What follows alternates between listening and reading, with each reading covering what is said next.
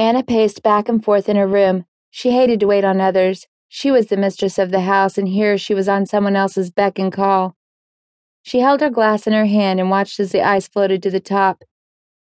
She told herself she would wait another five minutes before she threw her hands up and forgot the entire favor. She sighed and knew she would do no such thing. Brandon had not only showed her who she truly was, but they had been lovers and friends for years. She remembered the first day he saw her. She just turned 18 and stood outside of her high school, leaned up against a tree.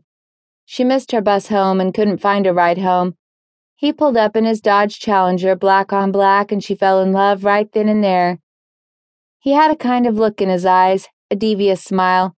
He spoke to her like he'd known her for years. She felt like he saw right through her.